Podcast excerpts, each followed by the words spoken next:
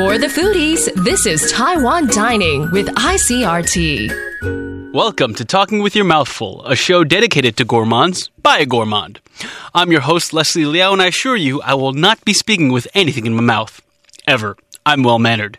Each week, I will introduce you to some of the best in cuisine that Taiwan has to offer. I'll either be talking about a restaurant, a dish, or food trend that you won't want to miss out on.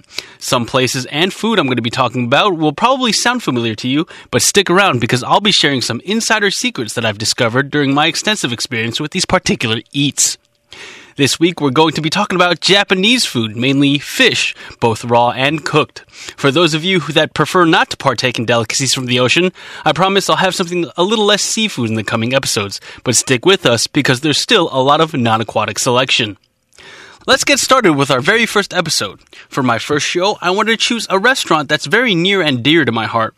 I'm one of those people who enjoys virtually anything you throw at him, but after lengthy self reflection, I had to make a hard decision and declare this restaurant as my favorite in Taiwan. The restaurant I'm talking about is Addiction Aquatic Development, or Sang In Sui Can in Chinese. This place isn't a restaurant in the traditional sense. Actually, it's more of an open market with various selections inside. Owned and operated by the Mitsui Group of Japan, the market sells a huge selection of luxury groceries.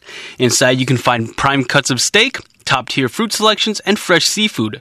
By fresh, I mean you can see the animals being raised in large tanks the moment you walk in.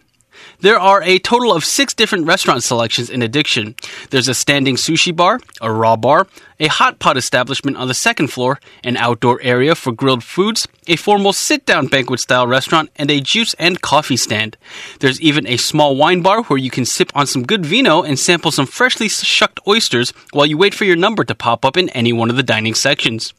Each area specializes in its own delicacy, but you can still get stuff from other areas wherever you go.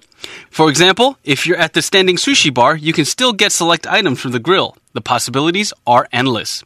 Now, you must be thinking that a night out at Addiction is going to break the bank, but I promise you that the prices here are going to be much less than you anticipate.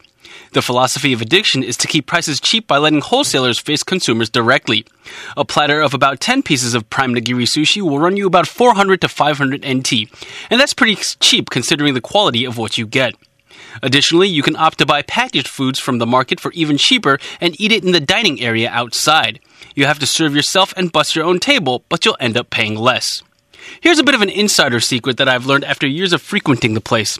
Starting at around 6 or 7 p.m. at night, the sushi and fresh foods that are kept in refrigeration units will start getting discounted. Addiction is very serious about its commitment to fresh food, and they don't leave anything raw or cold overnight. At later times, you can even find boxes of fresh cut sushi grade fish for about 40% off.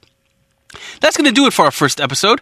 If you'd like to suggest restaurants for me to check out, or if you'd like for me to talk in depth about your favorite locale, well, I'm always looking for places to check out. Go ahead and shoot me a message at ICRT Leslie Liao on Facebook, or email me at food at icrt.com.tw. Either way, I hope you'll join me again next week. Until then, stay hungry. Taiwan Dining, brought to you by ICRT, Taiwan's only English radio station. Get more music, news, and entertainment at icrt.com.tw.